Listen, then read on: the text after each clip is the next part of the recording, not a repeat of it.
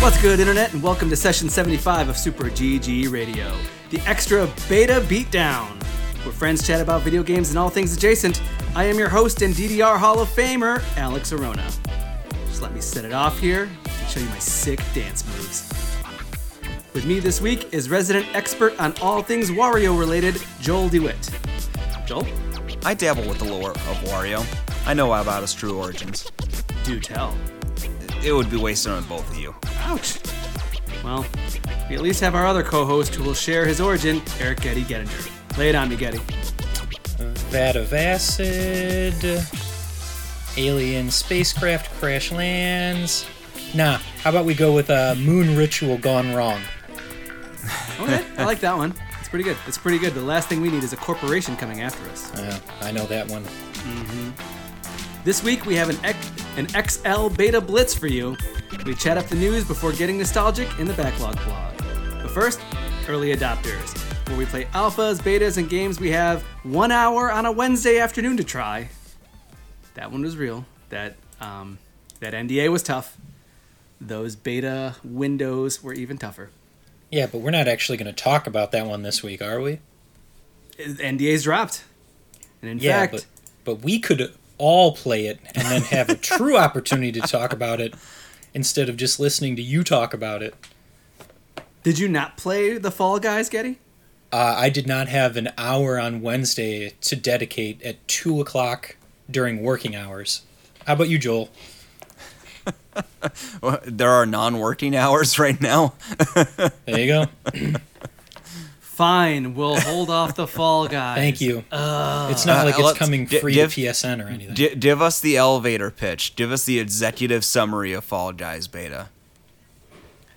It is that Wipeout T V show, but all of your all the characters are gang beasts, and it's like fifty to a hundred people all dropped into a Wipeout course, trying to make it to the end, and then they do rounds where if you are not in the top whatever number, you get booted. We gotta play this on PlayStation Plus. Yeah, we do. We we gotta can, can we loop in two people off of one console? Because that sounds like something Kelly would be all in on.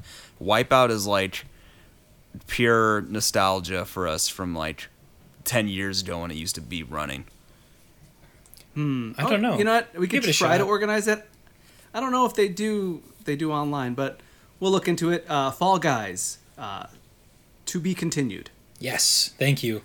I've been dying to play it. Okay, okay. Now, let's move on to Yarntown. Yarntown. Yarn- Yarntown. Yarntown is a Zelda, th- uh, an old school two D, Zelda three D sprite, not two D, sprite-based. Please, please don't say Zelda-like. two D, three D, four D.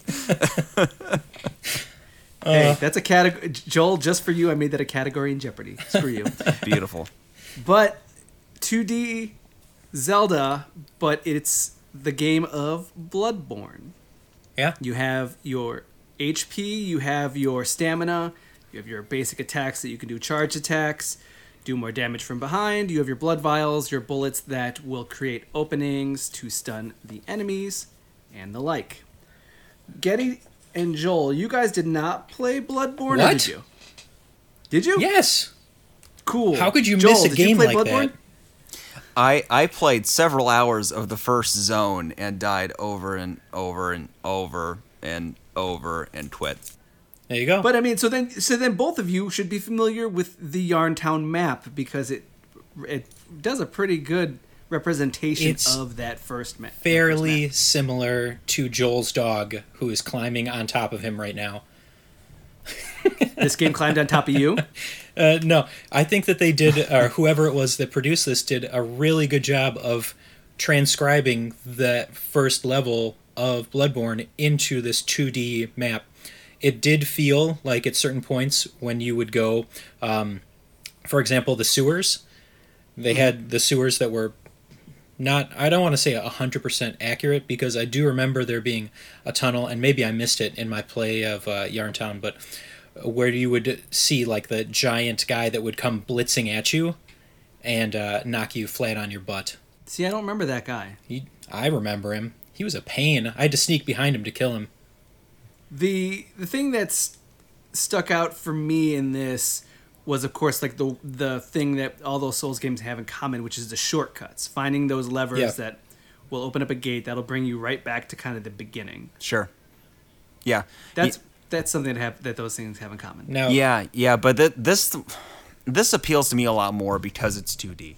And it's so my history with the Souls games is fraught with uh, bad attempts. And I the one that I actually made the closest attempt to actually make progress in is actually Demon Souls, uh, mm-hmm. because it was just the first one. It, it intrigued me. It was mysterious. It was tough, but I felt like it was my fault when I screwed up. Uh, and it was just the right time where I could pour something into that. And this beta here, like the the fact that it's two D helped a lot with being able to sort of orient and position myself. Like you said, Alex, it being very Zelda like in that sort of Link to the Past style where uh, you have to come in for your hit, uh, where in Zelda you'd be like strafing and moving out of the way. They've got the roll button that you can you have to use to roll out of the way. Different from Bloodborne here, unless I didn't use it right. In Bloodborne, the shotgun is a stun weapon, and you have to yes. integrate it into your movement and shots to create openings where you can really damage the enemy. Here, it's just a, a ranged weapon. So that creates a different dynamic and makes it a little bit looser and a little more forgiving. And then also, the drops are just really plentiful uh, and when it comes to health and restorative items and more uh, ammo. So uh, that allowed me to really take it at a measured pace and not feel like I was you know, at the skin of my teeth the entire time. And then finally, like, you can kite these enemies in ways that I don't recall being able to kite them in Bloodborne. I felt like in Bloodborne, like, you would approach them, there would be an area where they would confront you, but if you ran off far enough, you could sort of escape, and then they would go back to their zones.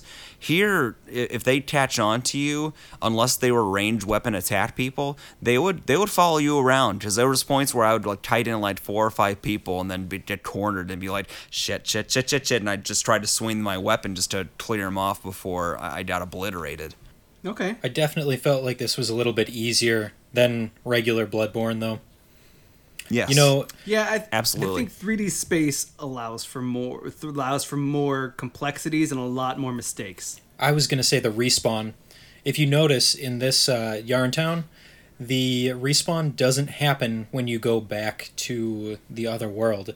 Now, in Bloodborne, every time you travel back to the graveyard, the enemies would spawn back. But you could essentially clear out an entire area, go back to the graveyard in this, level yourself up, and then come back to a clear zone, which was nice. And uh, I don't know that I I like it, because I, I definitely like the difficulty of Bloodborne and the, I don't want to say it's rote memorization, but that's definitely how it feels at some points, trying to remember, okay, there's going to be a guy that jumps out at me here. I have to remember to avoid the dogs that are going to be released at this point, or I can't go down this bridge right now because there's still uh, werewolves.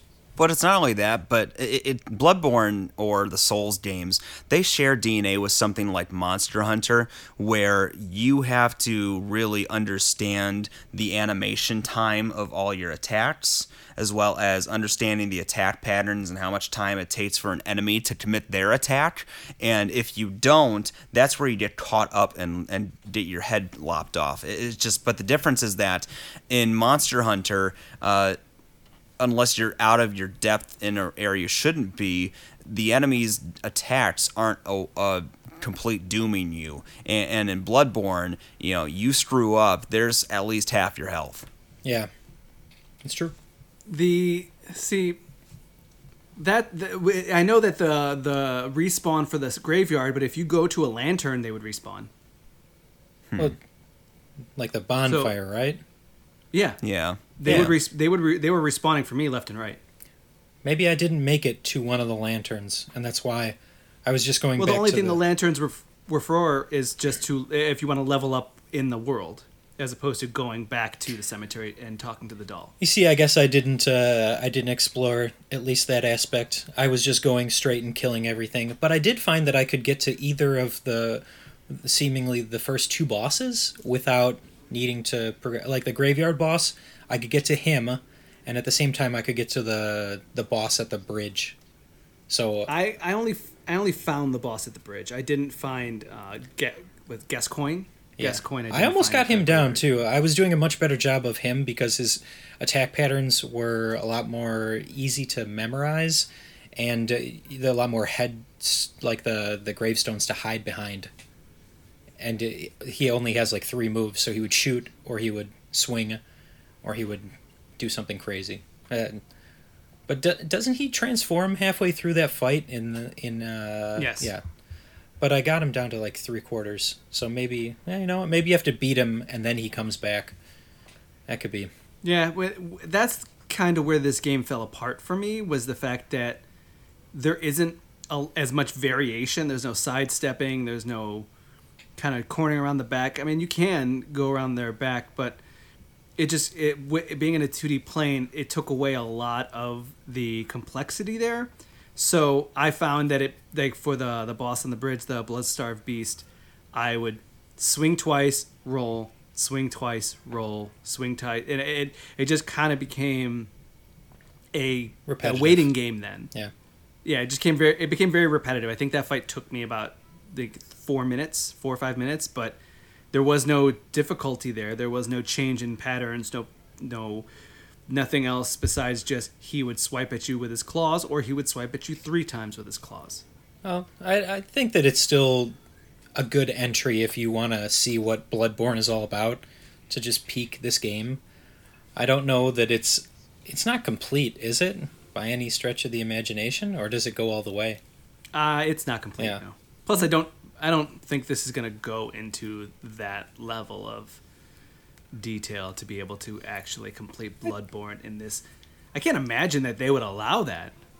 I think that he's lucky that he got away with as much as he did, but it seems it seems pretty fun.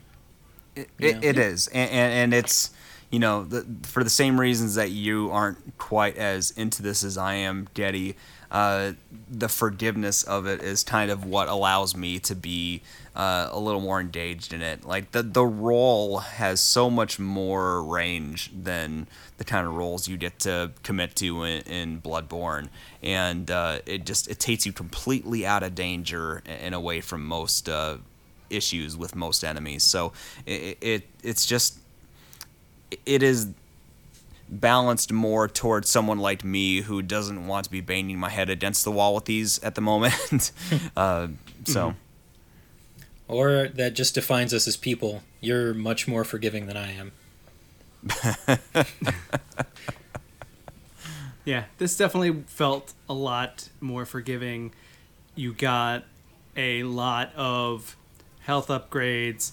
You got you got a lot of you got a lot of souls. Like the the, the currency to upgrade. Yeah, they were just flying at me, throwing them yep. out at you. Yeah. So I think at one point I had like eight thousand souls. I was like, this is a lot. It's kind of a lot. Usually you're like really scraping the bottom barrel. Like, okay, let me kill these guys. Let me let me go to a bonfire ki- and then reset, kill these guys six more times. It'll be fine. And just making it rain souls. Yep. Mm-hmm. Mm-hmm. Yep. And I never had a problem really retrieving my souls the few times I died, too. Did you? Wait, you died in this? I did die a couple times. But, but it was something where like I was I was treating it more of a Zelda ilk than a Bloodborne type game. You know, I was just approaching them trying to just slash, slash, slash. And in a Zelda, like Link to the Past, you hit something, they usually have a recoil and bounce back. Here they don't. So, like, you hit them, they take damage, but they're still standing there, and they're still going to do their attack pattern where they're standing. Makes sense. No, I didn't. I actually didn't die in this, but that was kind of... That was, again, part of the, the things that I felt came the weakest to me was that I I found I, I just I just found what worked to me, which was, you know, attack, attack, roll, attack, attack, roll, and ninety percent of enemies fell for that. We so it just we did it. You're good at Souls games. Thank you for rubbing it in. That's That's appreciated. I am not good at Souls games. He has to be good at something, Joel, okay? Give him this one thing. The one thing. This and, uh, what is it, Mount Your Friends? Those are his forte. Love mounting my friends. Okay. Yarntown. Uh, a lot of fun. Free on itch dot i o. Uh, anybody wants to check it out, uh, as it being a two D version of Bloodborne. Where we're going, there are no straight roads. You butchered that. Because the, the next game is No Straight Roads. I did it. Where we're going, you don't need... Never mind. I know what the quote Never mind. Is. Clearly this doesn't matter to you. N S R, or No Straight Roads, is a three D action adventure... You know, the character? Are those called character? Character adventure games? I guess. Uh, it's it's sort of, you know, the, the attitude sort of reminded me of like a Ratchet and Clank, kind of like a yeah, like a, a, a three D roaming around, collecting stuff, solving puzzles, you know, fi- fighting off a handful of enemies. You'll have boss battles, uh, but it's not quite like platform heavy like a Mario or something like that. We don't know that yet. Yes, we don't know that yet. It could be very uh, platform heavy, and we just lied to all six of our listeners. No Straight Roads uh, is not out yet. It you are two characters. One is a drummer, one is a guitarist, a female guitarist and a male drummer.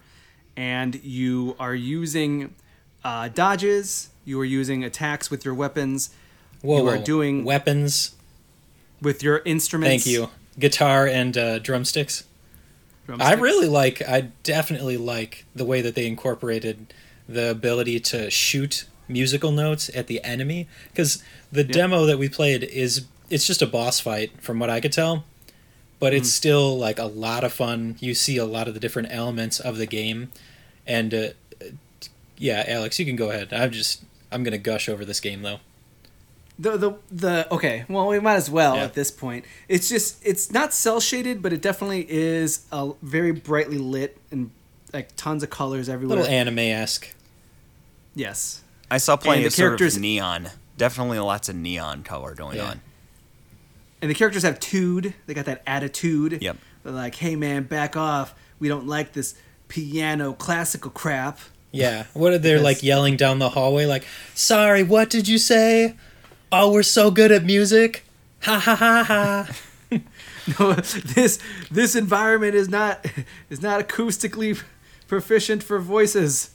The, yeah. the the whole the whole line was like saving the world with the power of rock, right, against the evil forces of E D M. Because I, I I'll full transparency, this is the game of the week I didn't play. so, oh, come I, on. I I wanted to like I saw the trailer and I was like, this is kind of neat. Like I, I know I, why I, it's because it love... was on the Epic Store. And if yes. we know anything, it's that this podcast has a serious problem with the Epic Store. Specifically, Joel.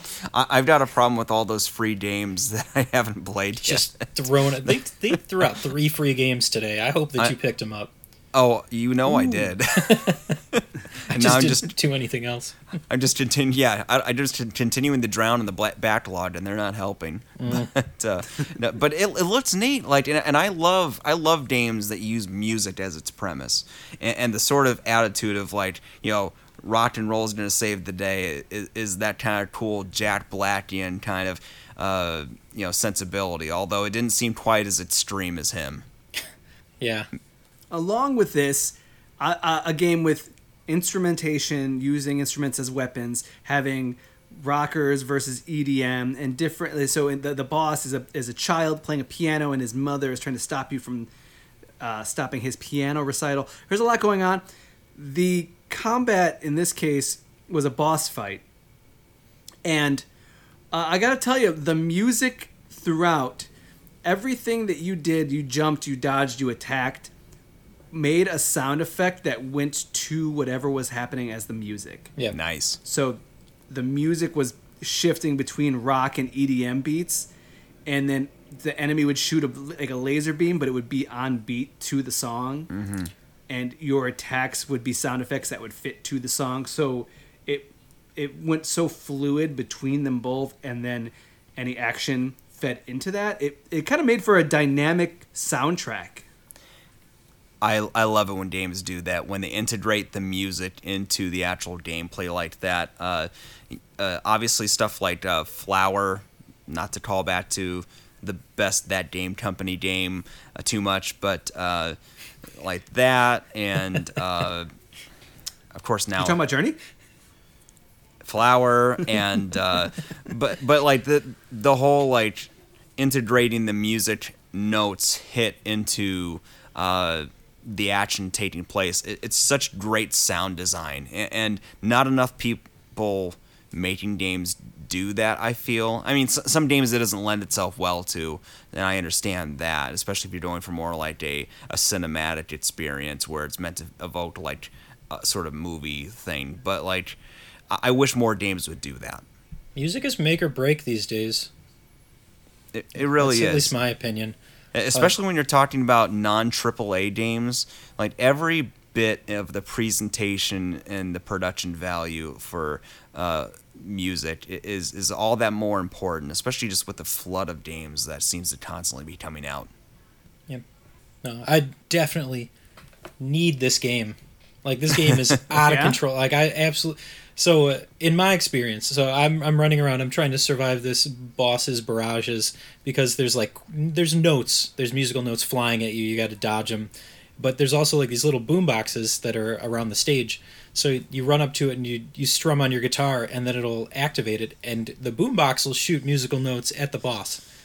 And uh, there were very few times in the the fight where I felt like I actually had to swing at the boss. Otherwise, everything that I was doing in the environment was the fight. It wasn't like a direct boss fight by any means. Uh, I think at the end there was a little bit of like up in your face combat, but I just the premise for it looks like a lot of fun, and I want to get to know these characters a little bit better. Yep. And then you also get the the boss fights aren't, like you said, not the, like they aren't the straightforward boss fights. So there will be attack patterns where you will see the red glowing spots on the ground and you have to avoid them, or you'll see notes coming at you straight forward, so you have to go in between them and dodge them. At one point, it highlighted different sections of the floor, and piano hammers, yep. like they're supposed to be hammering the strings, would be coming down, and you had to kind of memorize the pattern. So it just it's just one of those boss fights that it's not you attacking, it's you learning their pattern and avoiding their attacks. And then, again, with these boom boxes, they would be doing the damage for you. So it's more just about, again, learning those patterns. Yep. So it made it a lot of fun, and there was a lot going on. Getty, did you have anything that really... What what else stuck out to you about this game? I... It was just a lot of fun to try out. So it usually... Usually I have a big gripe with the games that Alex picks and he tells us that we have to try out. But this one, like, granted, it was on the Epic Store, and I didn't know that until I had to search for it. But the the characters, uh, the way that the game presented itself, very, uh, very not very serious. Uh, seemingly that the characters are there to have fun, but at the same time, like, fighting the the evil of E D M, come on. That's it's just great with you, rock and you're roll. selling you're selling me on this, so I, I I feel like I need to be uh wish listing this and keeping an eye give on the, it comes give out. the demo a shot. But it it was just a, a different experience from what I'm used to in this whole scenario. Uh, and just so you know, August twenty-fifth. Oh, August twenty-fifth. You guys can pitch in and get it for me for my birthday. Joel, you in? Okay, happy birthday, Daddy. I don't need it. I th- the physical Switch edition isn't until September fifteenth. But it's PlayStation four on the, the twentieth, uh, in August, right? Yeah? Yep. Okay. Yeah, I'll probably pick it up on that. Uh, I want to say that it might have co-op, because you do have the two characters, so maybe we can get some co-op action? Hmm.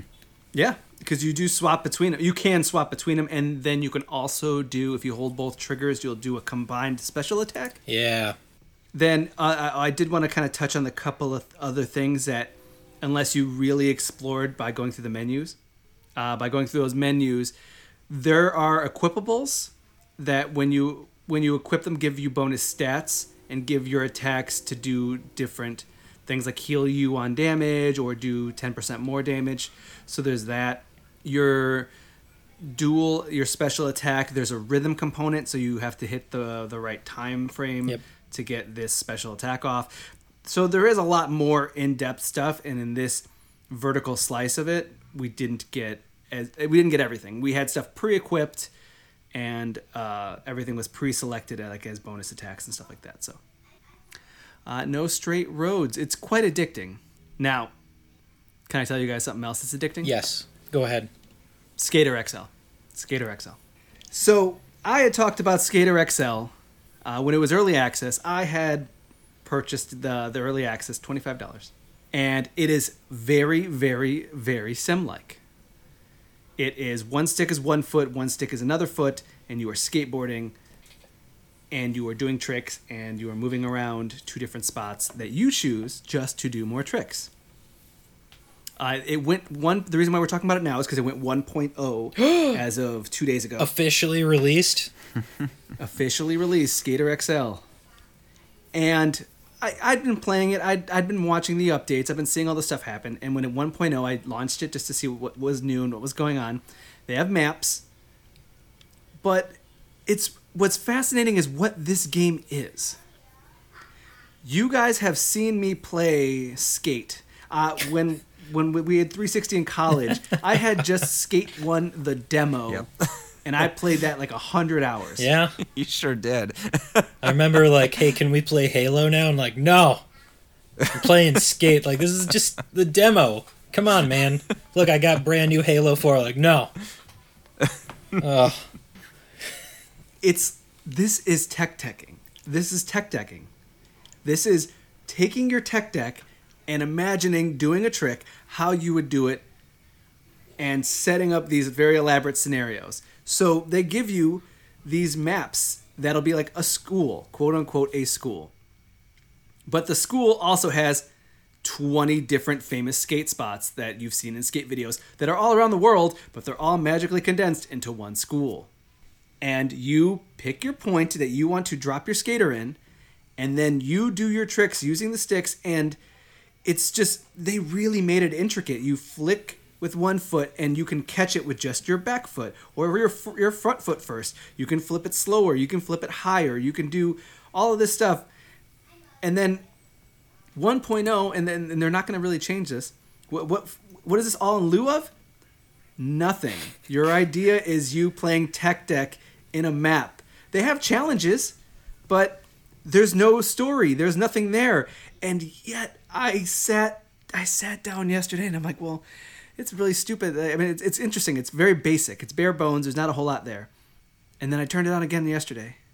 And Beth Beth's on her phone. I'm playing Skater X L. And I blink. I spent, I want to say, uh, I spent some time trying to do a couple tricks because they look cool. And you, you set up a camera and you can film yourself. You can pick, you can slow-mo. You can pan around. You can pick certain angles.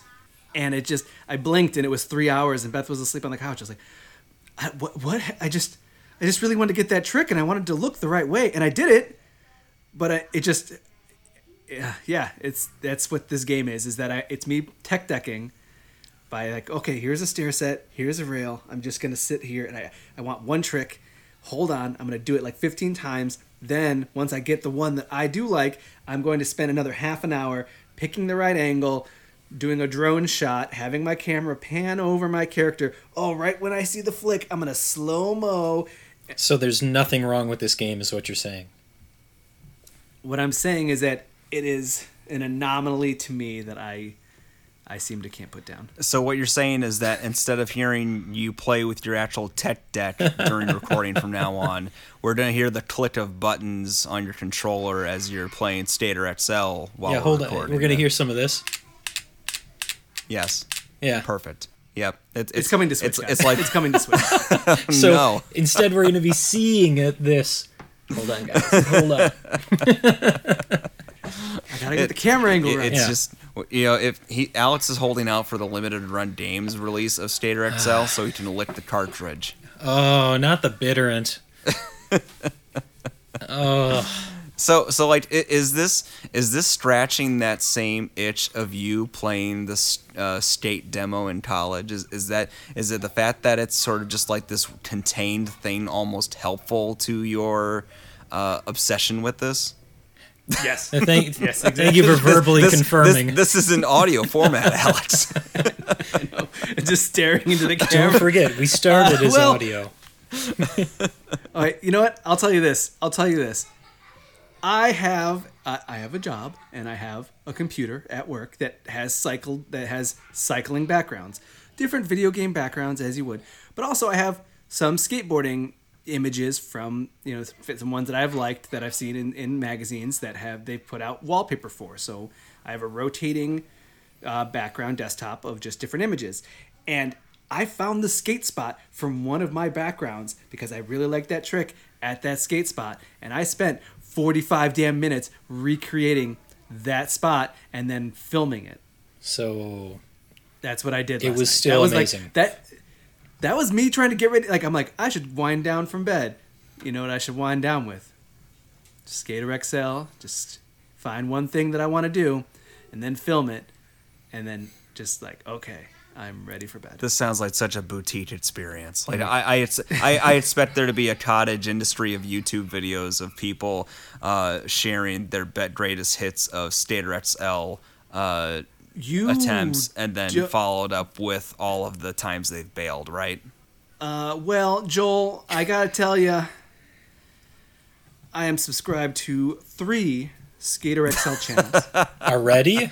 Uh, I have been watching them also before bed. And uh, they they do what you're saying, yep. In that way that they're saying like, okay, we're just going to show you this map and we're going to kind of skate around. Oh, we should try this trick. And then like it's fifteen minutes of them trying one trick. And then they're like, now we're going to film it. Okay, I'm going to pull the camera around.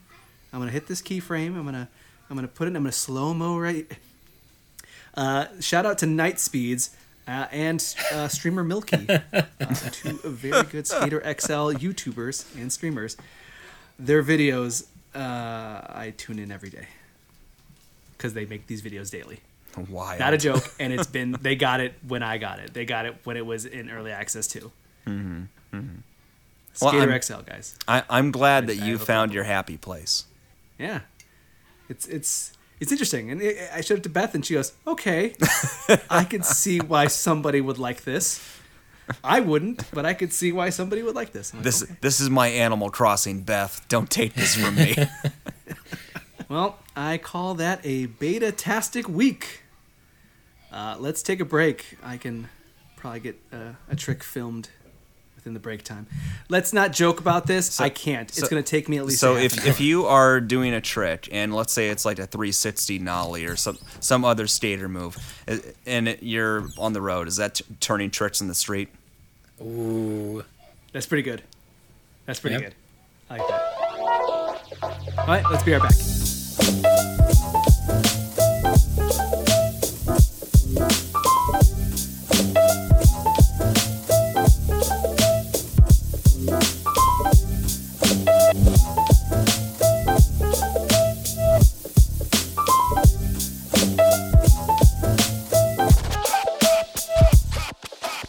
Hey, News, is your hand tired? Let me hold it. See, that was nice. That was very G-rated, Getty. I don't know why you're addressing me. I, I don't... I'm pretty sure I write this stuff like a half hour before I pass out, so... Sometimes when we're reading through the notes, like, I don't remember writing any of it, so... Just flows through you like you're an artiste? No, like, I forgot, even though I wrote it yesterday at, like, ten o'clock at night. One of these days, Daddy is going to be sending an email at work, and it's just going to be part of the show notes that he thought he was sending. I've done that before. Google Doc. Not going to lie. I've done that before. Like, I was supposed to be sending a message in Teams, and then it turned into, like, a segue, and they were like, "That that's not... What?" Also, I subscribe to his wife's Snapchat, and like half of them are pictures of a passed out Getty. Yeah, that tracks. Like it's it's either I'm asleep or I'm working at this point. So, mm-hmm. Mm-hmm. Well, it's a light news week. Uh, first thing first, I'm going to shuff, shuffle this around. Uh, Cuphead on P S four. Finally? Which, it's more that this this was more of a Microsoft game. I mean, it was published by Microsoft, right? And that, that was part of why yeah. it was surprising even when they announced it for Switch, because it was one of those sort of first dabbling, you know, putting their foot in the water of going outside of the Microsoft ecosystem with Microsoft published games. Uh, mm-hmm. There there must be something in there. See, I'm trying to think if it's like a matter of there being something in the publishing agreement where there's timed exclusivity, or if this is just maybe a measure of Microsoft saying, hey, there are certain games we only want on the Xbox platform, and certain games we feel like they do so well that it, it makes more sense to have like a broader platform. You look at like uh, Minecraft, like, and part of that they bought yeah. they bought it out, so like they grandfathered that in. Mm. But maybe they saw the success with a broader platform on that and figured like, hey, you know, for these ones with a wider audience, who cares if Sony has to take a bit of a cut, you know? I, so I could see a Ori and the Blind Forest coming through this, you know? Possibly. I, I especially that first game. like It's it's, yeah. it's old enough where it, it kind of reminds me of uh, what Sony's doing with some of their games and starting to bring them on P C, you know? Or uh, that game company with uh, Flower and Journey, or uh, Heavy Rain and uh, uh, the robot game. Uh Horizon. No, I like the robot game Horizon. better. Okay. Mm. Mm. I'm still, Actually, I heard they I'm still dropped the on... specs for that this week, didn't they? For Horizon Zero Dawn? Yeah. Mm, yeah, yeah. I know Hartwood's really, uh, he's really jazzed to try it out. He's He's been listening to all of us sort of heap glowing praise on that in our Hangouts chat, so we've got him primed and ready to... Damn good game, so... D- Well, maybe that'll be what breaks him free from Red Dead. You think so? Uh, there's some nice sprawling open world there, so yeah, there could sh- be. There sure is. Yeah. I'm still waiting for the sexy time mods of uh, of the Death Stranding. Yeah, that's the game that you bought me. But it's on. I'm saying is it's on P S four or it's on it's on P C now. Mm-hmm. Mm-hmm. So where? Oh, you mean people modding it so that it's sexier? Yeah, sexier. What is you, what you just want? You just want them to insert Norman Reedus in Metal Gear Solid five's cutscene where Quiet does the sort of oh uh, when she's in the helicopter. Yeah. yeah, yeah, yeah. I was thinking that Norman Reedus takes his shirt off and it's just like a giant monster tattoo on his back. I can't remember where I saw it, but someone had talked about, hey, we can finally get a game where Norman Reedus and theoretically Conan O'Brien can make out. You're not wrong, but I also don't want to see that. And who wanted to see that in the first place? Just saying it can happen now. Well, a lot of things can happen, but should it? No. Absolutely I mean, not. I I'm a fan of Conan, but he's I don't know. In the year twenty twenty, isn't that the most likely outcome? Oh, I see where you go. Yeah, I guess, I guess it is. He does the he does the growl in the game too. That stupid growl he mm. does. Does he also do like his intro where he, he pretends to pull up his uh, tights and and uh, squeeze his nipples? No, okay. But he makes a couple of good jokes about otters. Uh, yeah. He said, uh, "Here." Take this otter hat. Don't worry, I have an otter one. These are still bad. And he, he, yeah, he is. What? Nothing? You suck. I'll try to come up with a better joke. So it's Conan. It's Conan. Okay, next. A big batch of Nintendo leaks. Source code for games N sixty-four, GameCube, and Wii. Uh, more the most notable ones I've seen were Luigi in Mario sixty-four, a new Animal Crossing villager that uh, we did not know existed, and Yoshi's Island is deemed Super Mario five. Also, there was supposed to be an adult Mario in that game, too.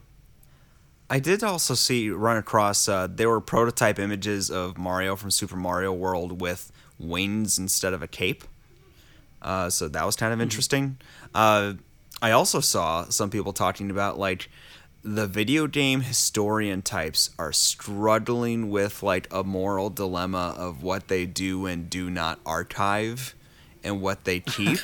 Because, like, the the leaks of this stuff had to have come from, like, inside the house, right? Like, like the, yeah. the amount of stuff that happened. And with that comes a lot of legal murky waters that they have to decide, like, okay, like, if we start keeping this stuff, or we if we more or less, like, promote and condone this stuff, are we promoting law breaking in all this? Well, that also goes along with emulation people. Mm-hmm. People who create the emulation for games, they're recreating it themselves, not using actual source code, because the, the companies like Nintendo are litigious. Yep. So if they were to find an emulation website and find their code, they can sue for a lot. And I, and, and, and I suspect it wouldn't be that hard for them to take a snippet of their code and be able to find these emulators and, and then, you know, see that, wait, yeah, you are using our our intellectual no, property the, to help reproduce this. But that's kind of the problem with the code leaking, because they did it on their own without it. And so it, it kind of comes to a, no, we're not using it. No, no, we're not using it. No, no, don't do it. Don't do it. Don't use the code. Don't use the source code. Yeah. yeah. Don't do and it. Don't put it yeah. out there. But those people, a lot of people do it for, like Joel said, historical purposes. Some of this stuff doesn't exist. And there are tons of stories of developers not keeping record of previous work. You know, there are jokes that I, I've, I've heard of developers taking all, all of the source code for games, putting it in a binder, and then losing it. Mm-hmm. Or leaving it at a previous office. We don't need this game anymore. Done.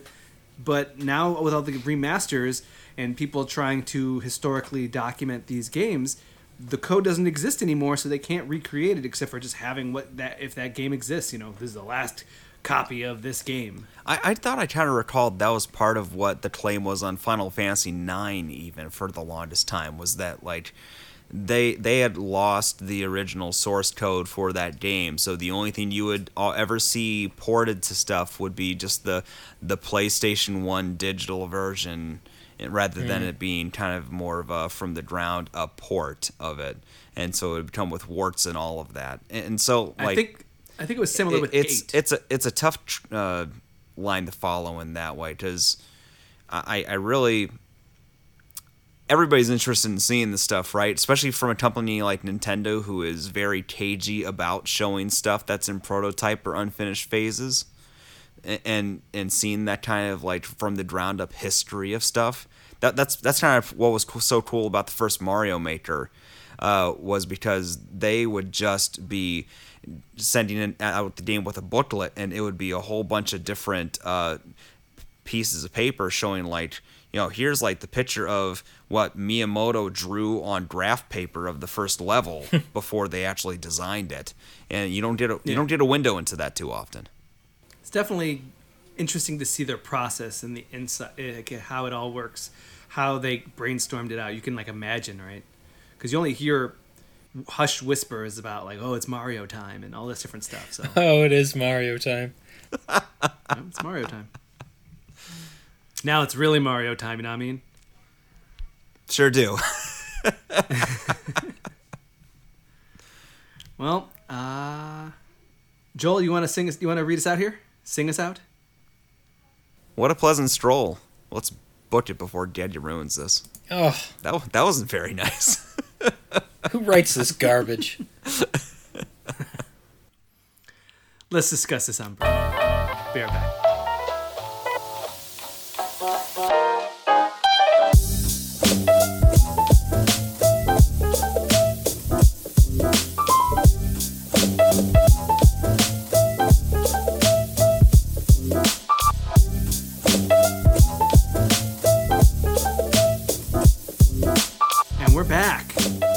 Backlog Vlog, where we play games that make us feel.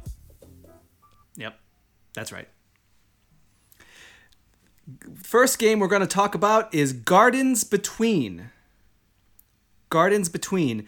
Uh, Getty, I got to tell you, uh, that beat list is haunting me because every time I take a step in the right direction, I look and you have jumped five games on your beat list.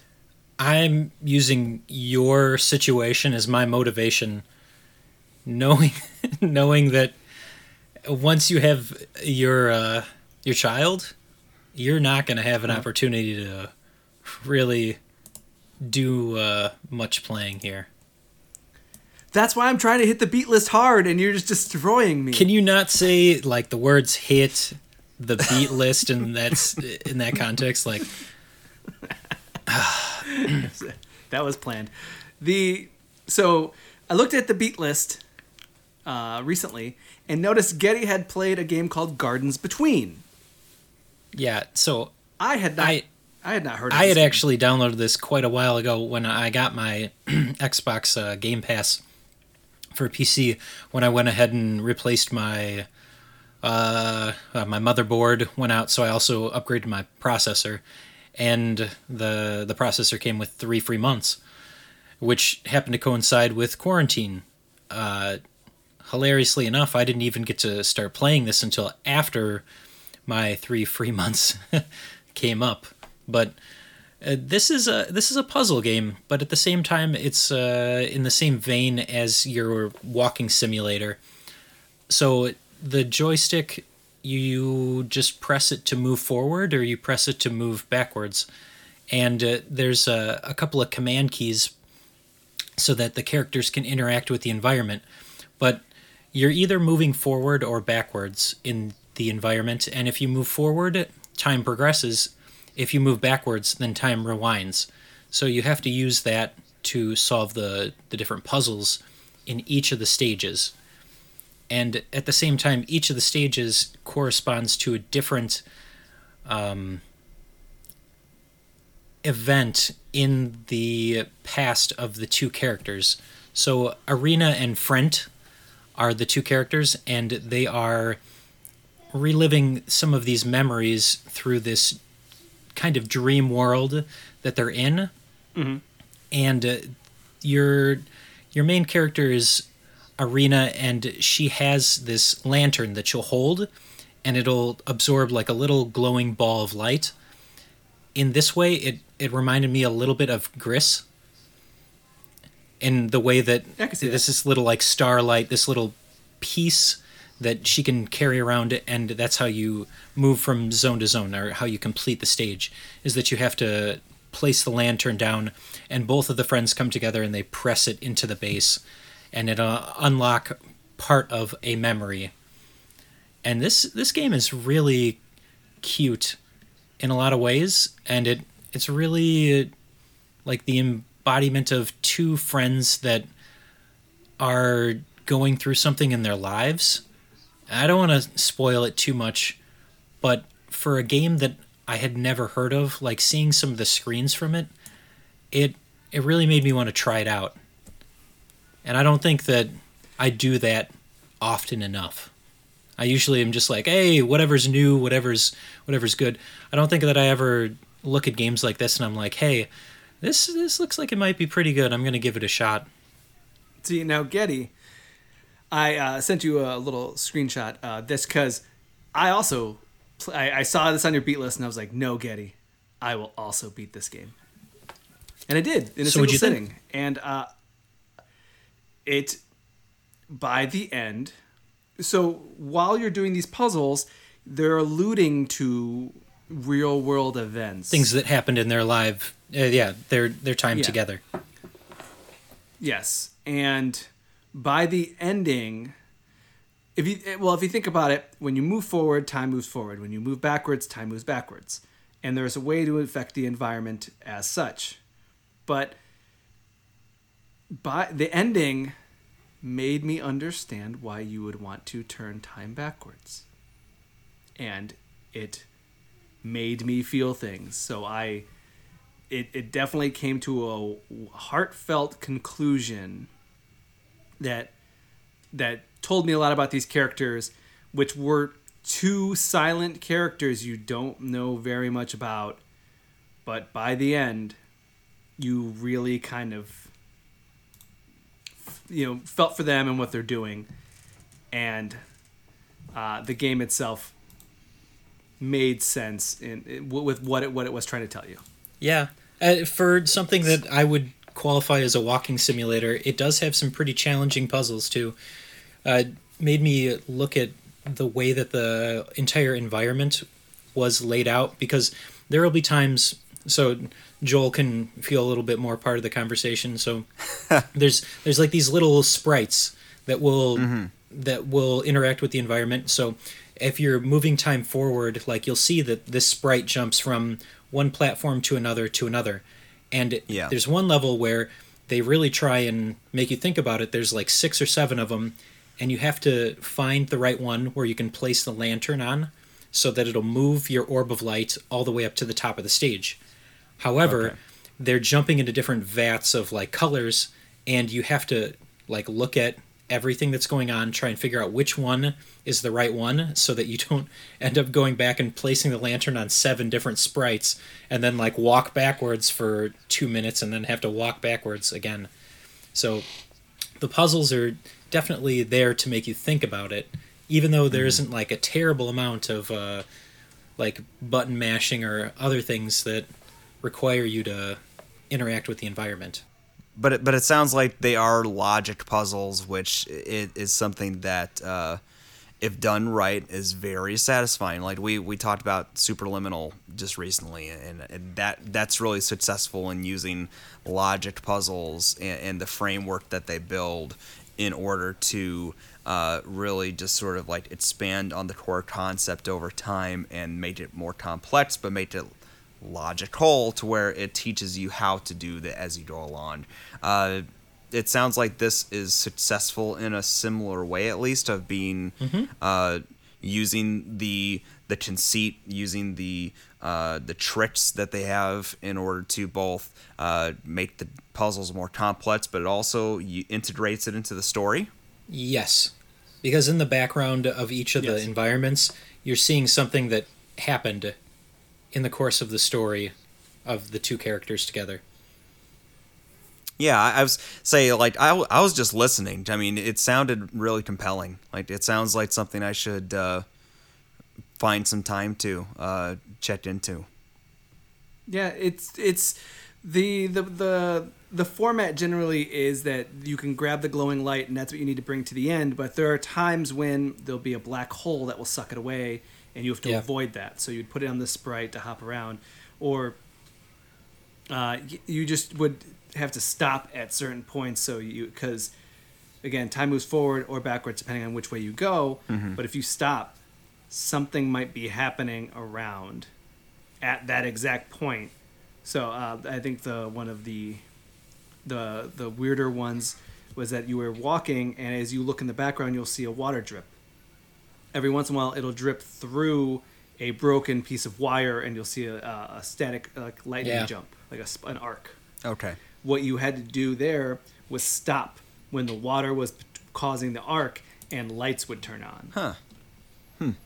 So that that's that's what I mean, is that it's really trying to figure out, moving back and forth, what is the gimmick, what is happening around in this little diorama, because it is just a very linear path, but obstacles in the way make it so you have to figure out how to go, yeah, like, because sometimes you do have to go forward, back, forward, back, forward, back. Okay, now I can go. Yeah, and okay. the nice thing is this this game is on everything.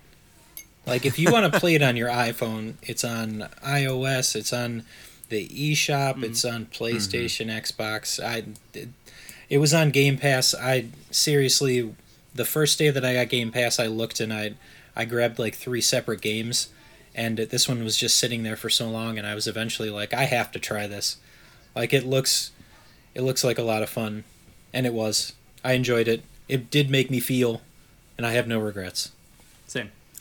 Uh, did you know that there is a feature on Game Pass, not to kind of go off into a tangent here, but there is a feature on Game Pass where you can pick, like it'll the Game Pass will pick for you. You tell them what you're feeling.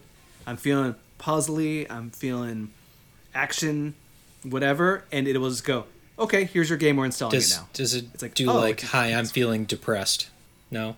Maybe. I, I think that's. I think you just choose indie when you want that. Yeah. All right, I'll give it a. I'll give it a try here. Gardens Between was you're feeling depressed, Getty. Made you feel things. It did. Mm-hmm. But with the Gardens Between, sometimes you have to go into the desert as well. Uh, Nowhere Prophet. You know, not all of the environments in Nowhere Prophet are deserts. Were there also gardens between? There were, yeah. I would consider some of the cities and some of the other uh, locale to be gardens. Okay, so we're apt there too. Nowhere Prophet went came uh, came out. It came out a while ago when we originally discussed the game, but it came out on Nintendo Switch. Joel and I, I get it. You didn't get it on I'm Nintendo Switch. I'm still playing it on P C. Okay, and he. Uh, he's been developing and updating that game still ongoing for uh, since it, since re- before release, but mm-hmm. uh, he has cha- he has added a lot of stuff to this game. Yeah. What yeah, do you I... think about the game moving forward, Getty? Getty, let's ask Joel because I want to know what he feels. Like he he oh, got man. it on Switch. I want to see if there's any differences between what you guys see on Switch and what I have in front of me. Uh, so I mean, personally. Personally, Daddy, if I'm completely honest, I played for a couple of hours on P C mm-hmm. and dropped off. Okay. Uh, it wasn't a matter of me not enjoying the game. I'm finding more and more the platform matters to me and the ability to be able to have something in my hand rather than, especially for a card game like this or a something that apes the card game format or style. Uh, so it, this would be something where, like, I really enjoyed it, but also... I don't usually sit down at my P C anymore, uh, especially now that we're at home and all my hours of the day are on a P C for work from home too. So I need to like separate myself from being in front of a computer. So that's that's where I have my P C and I have my work P C. So I'm yeah. working on this Surface, and then in the background I'll have either Slay the Spire or I'll have Nowhere Prophet up, and I'll be trying to right. see if I can make it through, because I don't have to spend that much time paying attention to those games. Like it right it's very like your turn, time has stopped, pick it up whenever you can. Yeah yeah but th- that's that's what I liked about it on Switch though. So like the sorry go ahead Alex. No, that's what I was asking, is that what did you think about Switch? I I, I love it. I mean, it, as far as I can tell, it runs just as good. uh You know, it, it is the same experience from what I've seen so far on Switch. Uh, I, I'm divvying up my time now between this and Rock of Ages three, which we'll talk about next week, because uh, I got a, a review code for that as well. But uh, the from what I've seen, th- this is this is the ideal platform to have it on for someone like me who doesn't want to be sitting in front of a computer or have to have it on my television. Uh, you know, my Kelly and I's nightly routine when the kids are in bed is usually uh, a show we're watching, and this is the perfect kind of like passive game that you can have. Uh, you know, play your turn, uh, look up and, and pay attention to what's we're watching, and then uh, uh, keep a cursory eye on the game and, and watch the opponent play its turn, and then uh, make your turn back and forth. Like it's it's just the perfect kind of like casual game to touch on. Okay, so you feel like that the handheld brings a lot to it, and at the same time it it feels very, you don't feel like it missed a beat by being on Switch, because there are some games that I've found, things like the Red Strings Club, where I don't think that it benefited from the Switch because a mouse it was it's sometimes present in that game. And it doesn't feel on a stick really well to be trying to go to a mouse with that. So you feel like there there wasn't anything lost by going to Switch? I, I think that, like, if you think about Nowhere Prophet, the fact that the battle system is on a grid, so n- it naturally works better to be doing the D-pad input or even the the uh, controller input to move and navigate. And then even in between the actual matches, you're going through that sort of uh, branching tree path of a story in each yeah. zone. It, it it lends itself well to that. Like it, it you know, there, there are some adventure games that you play on, on a console, and it's like, I wish you could find a better way to handle the navigation of this stuff, because you just feel like you're using the the control pad to just move a mouse cursor, and it feels slow and plotting and not satisfying. And for the most part, I felt like things move still in a nice sort of quick, snappy fashion on here. Okay. That's that's good to know, just because I was curious about how that would translate, you know. Mm-hmm. I, I mean, again, I haven't played Slay the Spire on Switch, so I don't know how that it's translates. It's the as well, same so. as playing it on computer. You don't need all of the...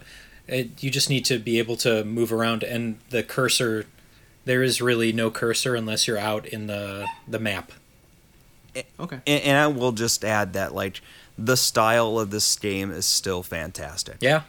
Uh, and and it, it's the perfect kind of, I don't want to call it minimalist, because it's it's not really that, but it's it's deep, uh, heavy lines of animation in how they draw the characters in a way that lends itself really well to a smaller portable screen too.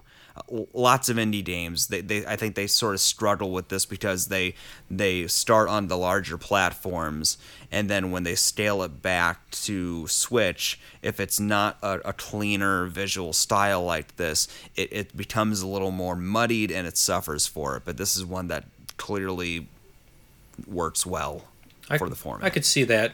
I mean, already it still looks good playing it on P C, and it, I could only imagine it looking even tighter and more well-defined on the Switch. And I love finding new characters, I, because I feel like every time I play, I do come across new and different characters.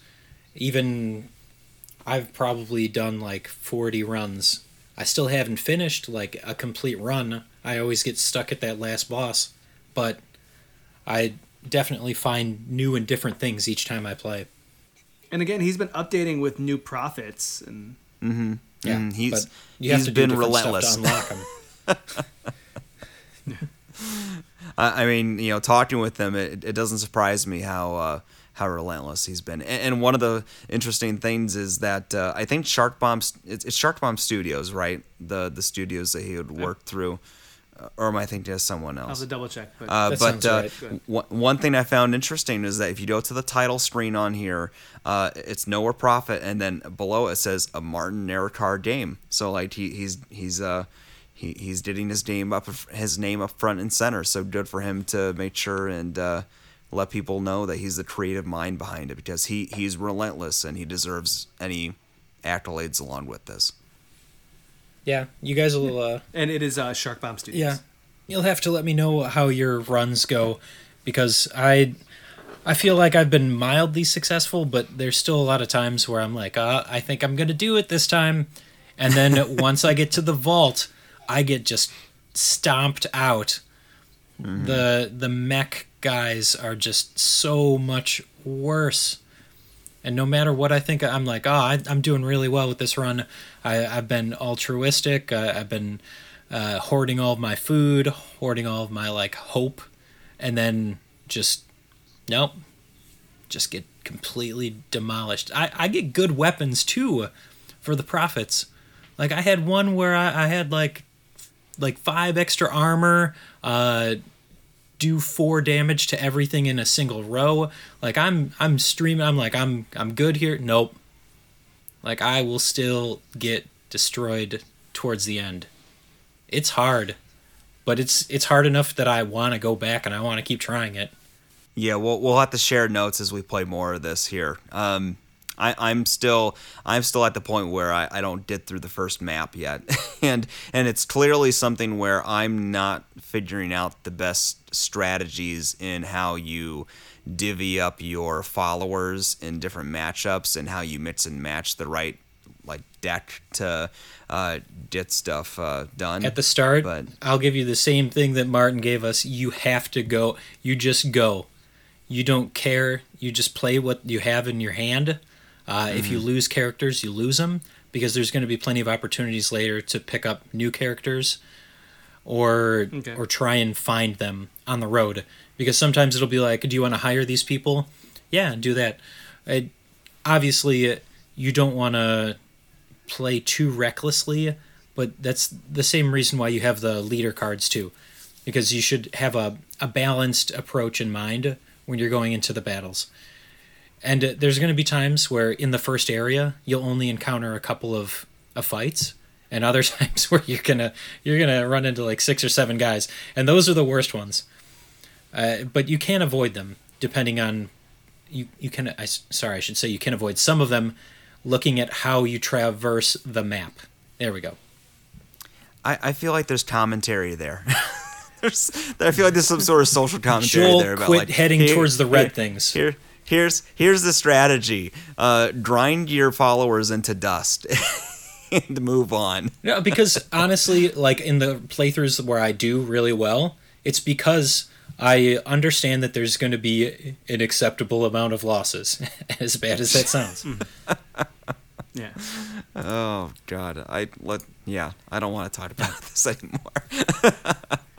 It's okay. Well, let's race to finish Nowhere Prophet. I'm not going to race to finish that, Getty. Somebody's got to somebody's got to beat it with me. I I'll, I'll this is I'm not, with you. I'm with you. Thank I'll you. follow you to the end. That'll be I'll be your I'll be your Sam to your Frodo. One of the five games on Joel's beat list. Nowhere Prophet makes it to the list. This is hey, not my genre. Hey, I've beat I've beaten plenty of games. I just haven't written them down.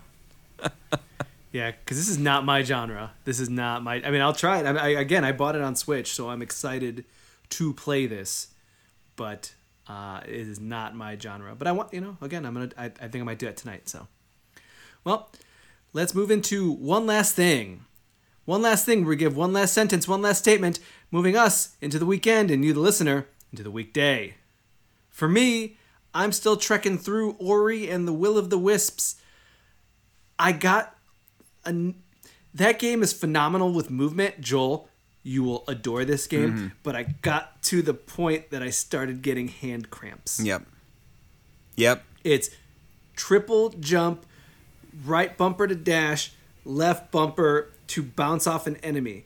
But, okay, so I have a dash through sand, so I'm swimming through. I have to lead an enemy up, dash out of the sand, enemy follows me, I bounce off of him, dash into another platform, triple jump, dash into a wall to grip the wall, mm. and then hop over. I again, I started getting cramps because I didn't.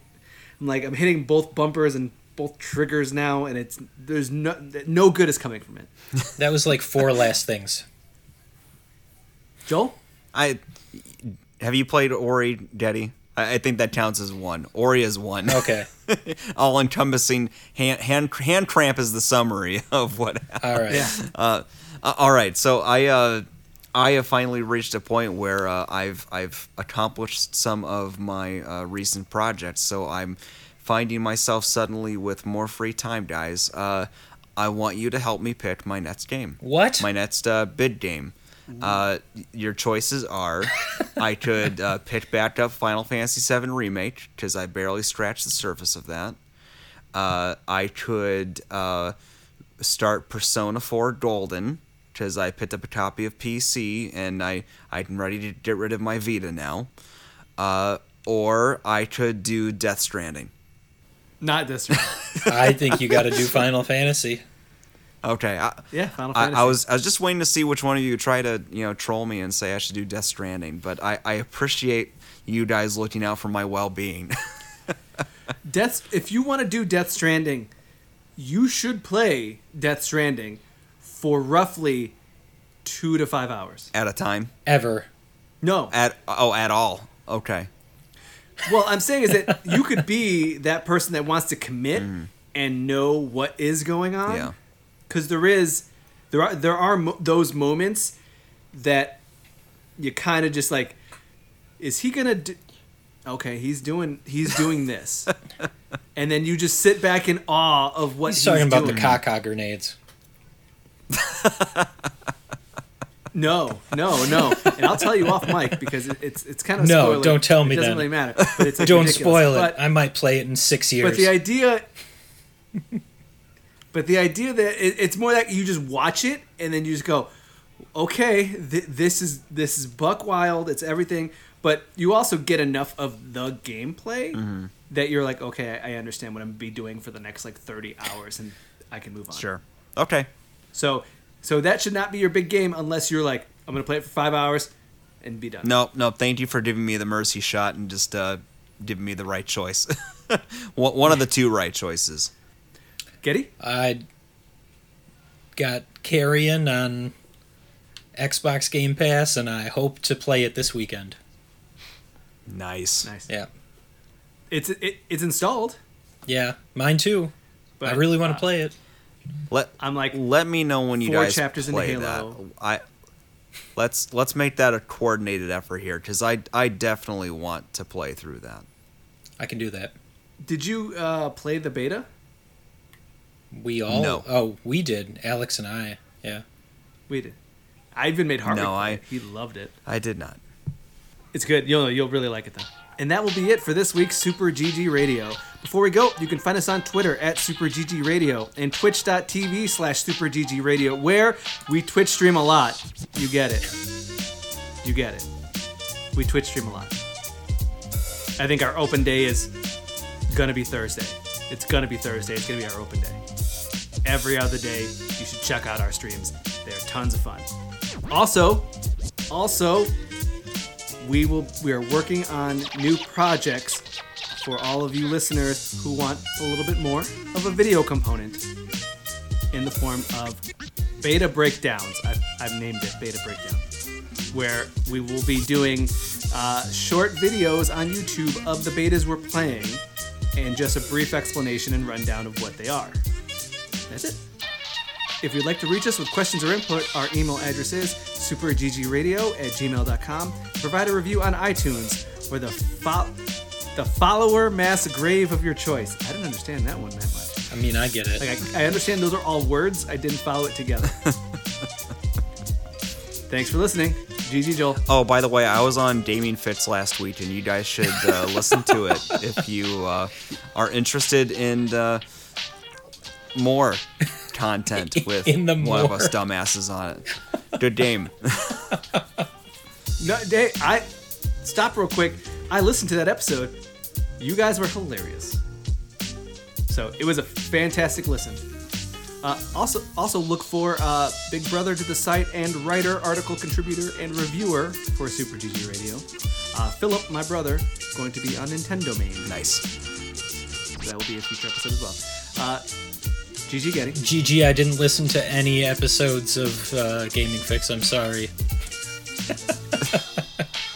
uh, I know that Joel was on there, but I no. That's that's that's okay. That's incentive not to. I got t- I, I got stuff I need to do, like play betas for this podcast. Oh oh man, you have no idea. My my podcasting diet has plummeted over the past couple months. Yeah, it's just like you, you you need to shut it out sometimes. I got no motivation uh, to listen to even us. Sorry, not sorry. So that that's why our listener opposite. Count went down. I'm, I'm the opposite. I'm listening to more stuff all the time. And in fact, I've started re-listening to old podcasts that I stopped listening to. Like, oh, I haven't listened to these guys in a while. No, anyway. Well, good night, everybody. Yeah, that's how I'm ending it. That's how I'm ending it.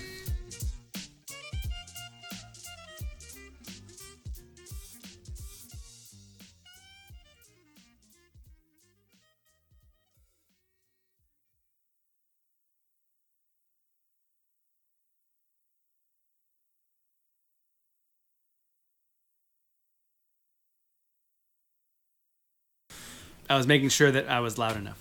But Steve will say I'm peeking anyways. Yeah, just yell directly into the microphone. Ah! Delightful.